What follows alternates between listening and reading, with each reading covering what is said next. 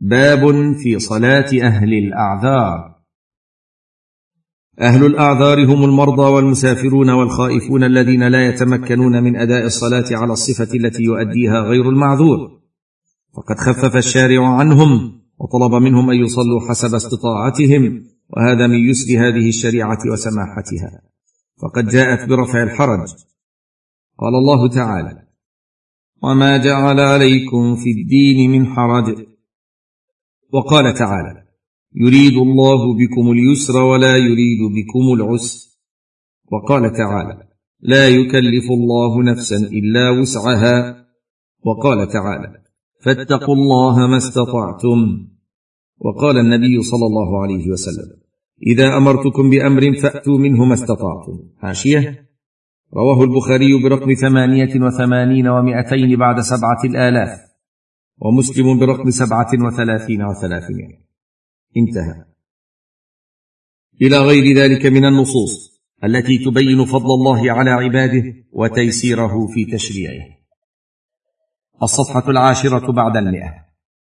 ومن ذلك ما نحن بصدد الحديث عنه وهو كيف يصلي من قام به عذر من مرض أو سفر أو خوف. أولا صلاة المريض. إن الصلاة لا تترك أبدا فالمريض يلزمه أن يؤدي الصلاة قائما وإن احتاج إلى الاعتماد على عصا ونحوه في قيامه فلا بأس بذلك لأن ما لا يتم الواجب إلا به فهو واجب.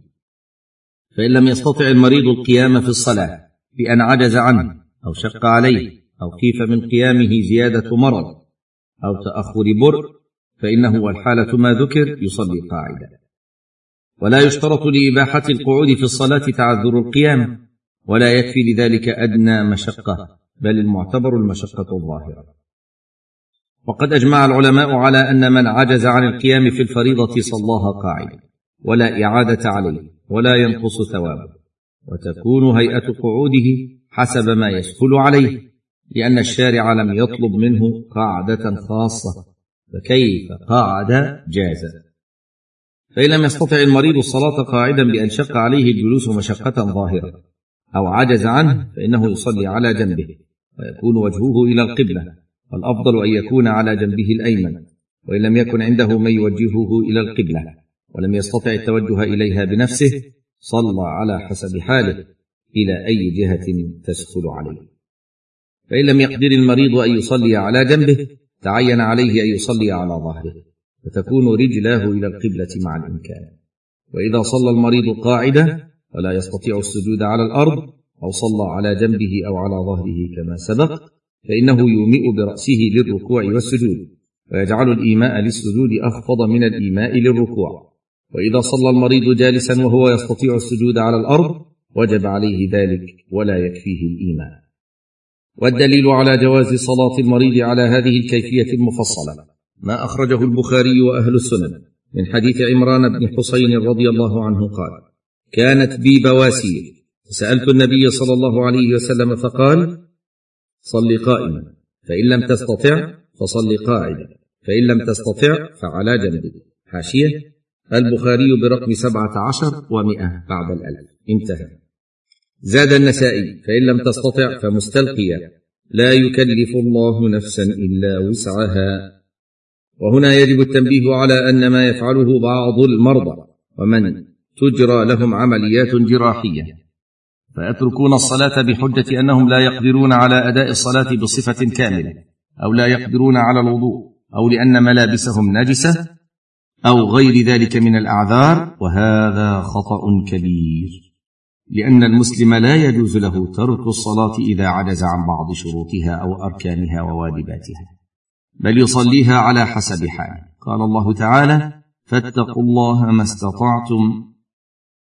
لازلنا في الصفحة الحادية عشرة بعد المئة وبعض المرضى يقول إذا شفيت قضيت الصلوات التي تركتها وهذا جهل منهم أو تساهل؟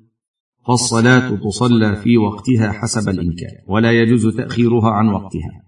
فينبغي الانتباه لهذا والتنبيه عليه ويجب أن يكون في المستشفيات توعية دينية. وتفقد لأحوال المرضى من ناحية الصلاة وغيرها من الواجبات الشرعية التي هم بحاجة إلى بيانها. وما سبق بيانه هو في حق من ابتدأ معذورا واستمر به العذر إلى الفراغ منها. وأما من ابتدأها وهو يقدر على القيام ثم طرأ عليه العجز عنها أو ابتدأها وهو لا يستطيع القيام ثم قدر عليها في أثنائها أو ابتدأها قاعدة ثم عجز عن القعود في أثنائها أو ابتدأها على جنب ثم قدر على القعود فإنه في تلك الأحوال ينتقل إلى الحالة المناسبة له شرعا ويتمها عليها وجوبا. بقوله تعالى فاتقوا الله ما استطعتم فينتقل إلى القيام من قدر عليه وينتقل إلى الجلوس من عجز عن القيام في أثناء الصلاة وهكذا. وإن قدر على القيام والقعود ولم يقدر على الركوع والسجود فإنه يومئ برأسه بالركوع قائما ويومئ بالسجود قاعدا ليحصل الفرق بين الايماءين حسب الإمكان. وللمريض أن يصلي مستلقيا مع قدرته على القيام. إذا قال له طبيب مسلم ثقة لا يمكن مداواتك إلا إذا صليت مستلقيا. لأن النبي صلى الله عليه وسلم صلى جالسا حين جحش شقه وأم سلمة تركت السجود لرمد بها. حاشية رواه الشافعي في الأم في الجزء الأول الصفحة الواحدة والثمانين ومن طريق البيهقي في الجزء الثاني الصفحة السابعة بعد الثلاثمائة.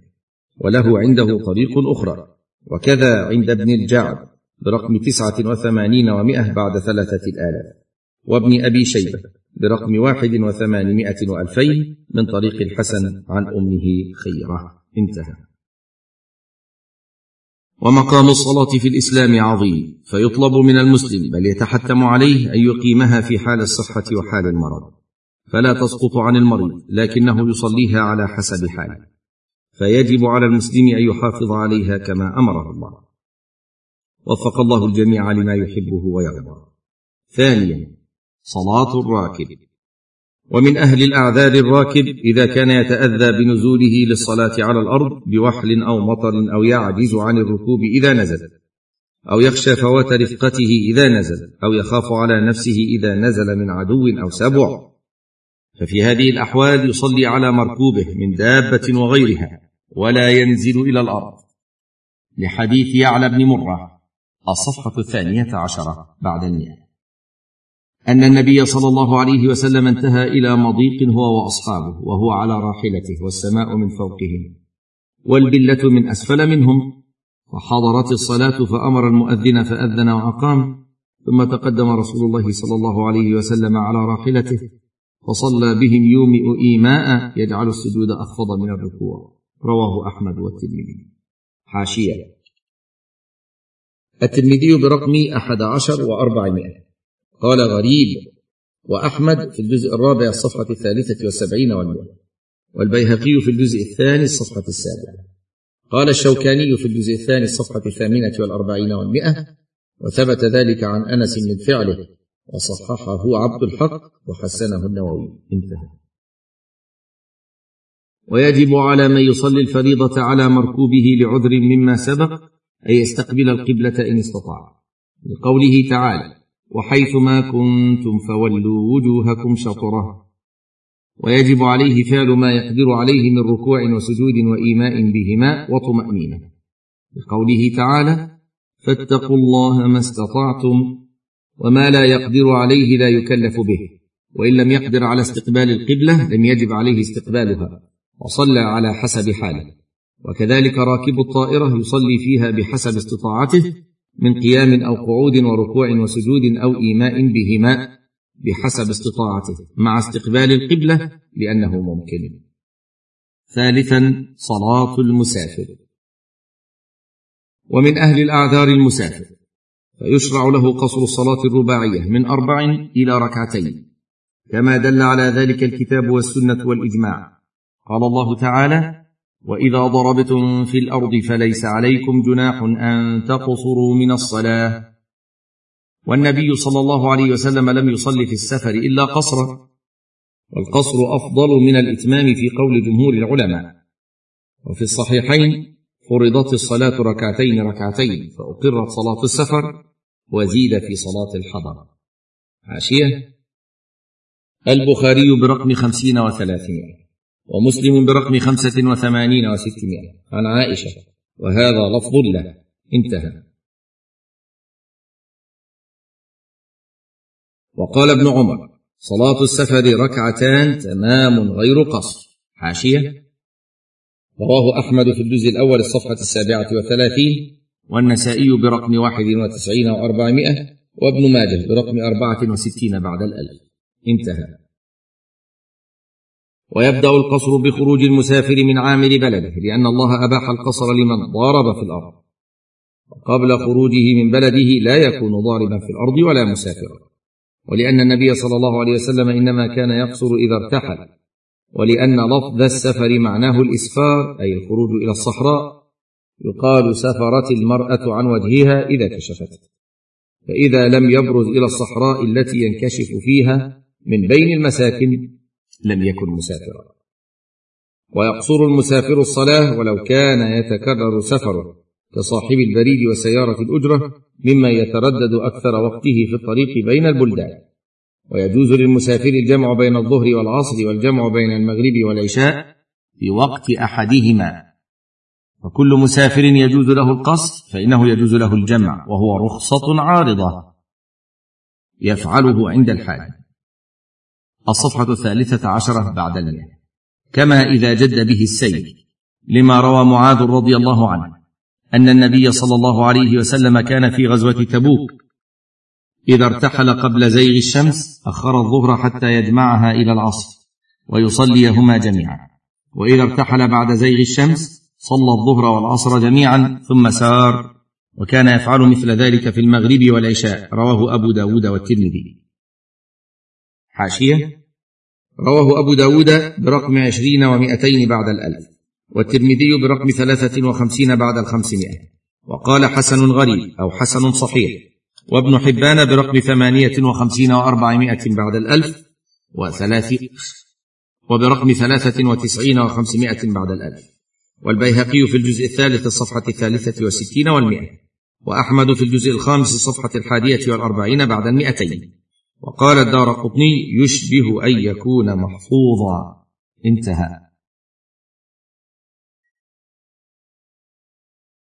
وإذا نزل المسافر في أثناء سفره للراحة فالأفضل له أن يصلي كل صلاة في وقتها قصرا بلا جمع. ويباح الجمع بين الظهر والعصر وبين المغرب والعشاء للمريض الذي يلحقه بترك الجمع مشقة. قال شيخ الإسلام ابن تيمية حاشية. مجموع الفتاوى في الجزء الرابع والعشرين الصفحة الثامنة والسبعين. انتهى. قال شيخ الإسلام ابن تيمية رحمه الله وإنما كان الجمع لرفع الحرج عن الأمة. فإذا احتاجوا الجمع جمعوا. والأحاديث كلها تدل على أنه يجمع في الوقت الواحد لرفع الحرج عن أمته. فيباح الجمع إذا كان في تركه حرج قد رفعه الله عن الأمة. وذلك يدل على الجمع للمرض الذي يحرج صاحبه بتفريق الصلاة بطريق الأولى والأحرى. انتهى. وقال أيضا فزال الكلام لشيخ الإسلام ابن تيمية. يجمع المرضى كما جاءت بذلك السنة في جمع المستحاضة فإن النبي صلى الله عليه وسلم أمرها بالجمع في حديثين.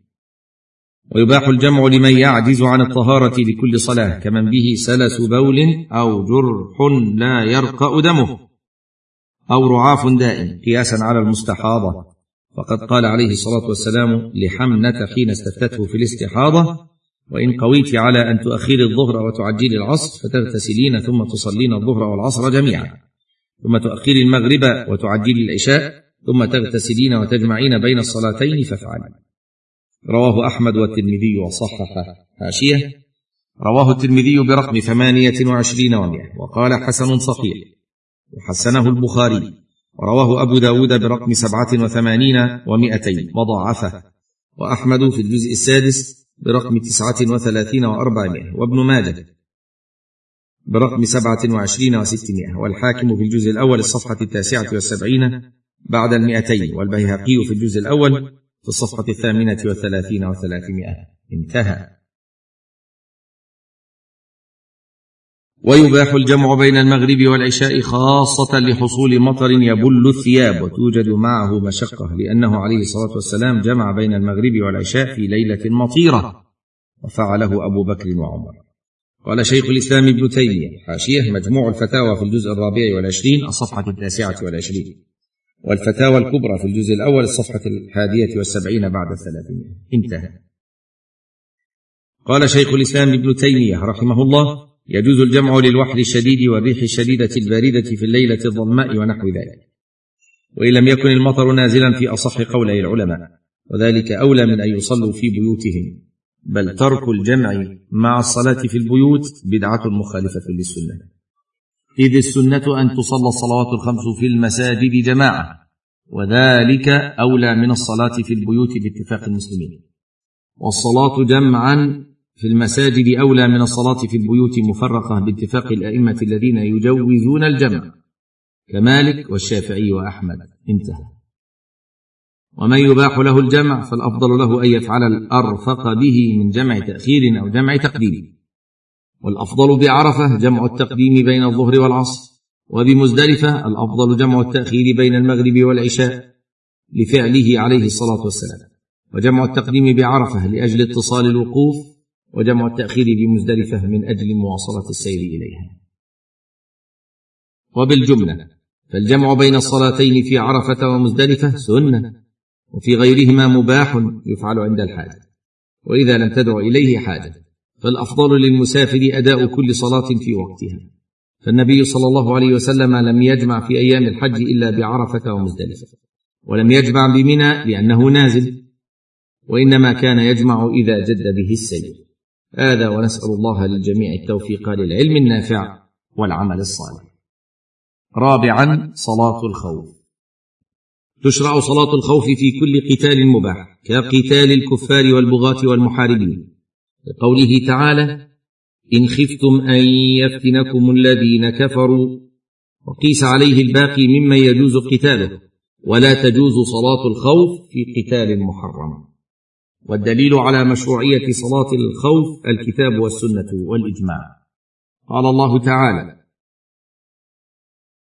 وإذا كنت فيهم فأقمت لهم الصلاة فلتقم طائفة منهم معك وليأخذوا أسلحتهم فإذا سجدوا فليكونوا من ورائكم ولتأت طائفة أخرى لم يصلوا فليصلوا معك وليأخذوا حذرهم وأسلحتهم. قال الإمام أحمد رحمه الله صحت صلاة الخوف عن النبي صلى الله عليه وسلم من خمسة أوجه أو ستة كلها جائزة. انتهى. حاشية. منار السبيل في الجزء الأول. الصفحه الخامسة والثلاثين والمئة. انتهى. فهي مشروعة في زمنه عليه الصلاة والسلام وتستمر مشروعيتها إلى آخر الدهر. وأجمع على ذلك الصحابة وسائر الأئمة ما عدا خلافا قليلا لا يعتد به. وتفعل صلاة الخوف عند الحاجة إليها سفرا وحضرا إذا خيف هجوم العدو على المسلمين لأن المبيح لها هو الخوف لا السفر. لكن صلاة الخوف في الحضر لا يقصر فيها عدد الركعات وإنما تقصر فيها صفة الصلاة. وصلاة الخوف في السفر يقصر فيها عدد الركعات إذا كانت رباعية وتقصر فيها الصفة. الصفحة الخامسة عشرة بعد المئه وتشرع صلاة الخوف بشرطين. الشرط الأول أن يكون العدو يحل قتاله كما سبق. الشرط الثاني أن يخاف هجومه على المسلمين حال الصلاة. لقوله تعالى إن خفتم أن يفتنكم الذين كفروا. وقوله ود الذين كفروا لو تغفلون عن أسلحتكم وأمتعتكم فيميلون عليكم ميلة واحدة. ومن صفات صلاة الخوف الصفة الواردة عن النبي صلى الله عليه وسلم في حديث سهل بن أبي حثمة الأنصاري رضي الله عنه. وقد اختار الإمام أحمد العمل بها. لأنها أشبه بالصفة المذكورة في القرآن الكريم وفيها احتياط للصلاة واحتياط للحرب وفيها نكاية بالعدو. وقد فعل عليه الصلاة والسلام هذه الصلاة في غزوة ذات الرقاع. وصفتها كما رواها سهل هي أن طائفة صفت مع النبي صلى الله عليه وسلم. وطائفة وجاه العدو فصلى بالتي معه ركعة ثم ثبت قائما وأتموا لأنفسهم ثم انصرفوا وصفوا. وجاه العدو وجاءت الطائفة الأخرى فصلى بهم الركعة التي بقيت من صلاته ثم ثبت جالسا وأتموا لأنفسهم ثم سلم بهم. متفق عليه. حاشية رواه البخاري برقم تسعة وعشرين ومائة بعد أربعة آلاف ومسلم برقم اثنين وأربعين وثمانمائة. وانظر البخاري برقم واحد وثلاثين ومائة بعد أربعة الالاف ومسلم برقم أربعين وثمانمائة. انتهت الحاشية. ومن صفات صلاة الخوف ما روى جابر قال شهدت مع رسول الله صلى الله عليه وسلم صلاة الخوف فصففنا صفين والعدو بيننا وبين القبلة. فكبر رسول الله صلى الله عليه وسلم فكبرنا. ثم ركع وركعنا جميعا. ثم رفع رأسه من الركوع ورفعنا جميعا.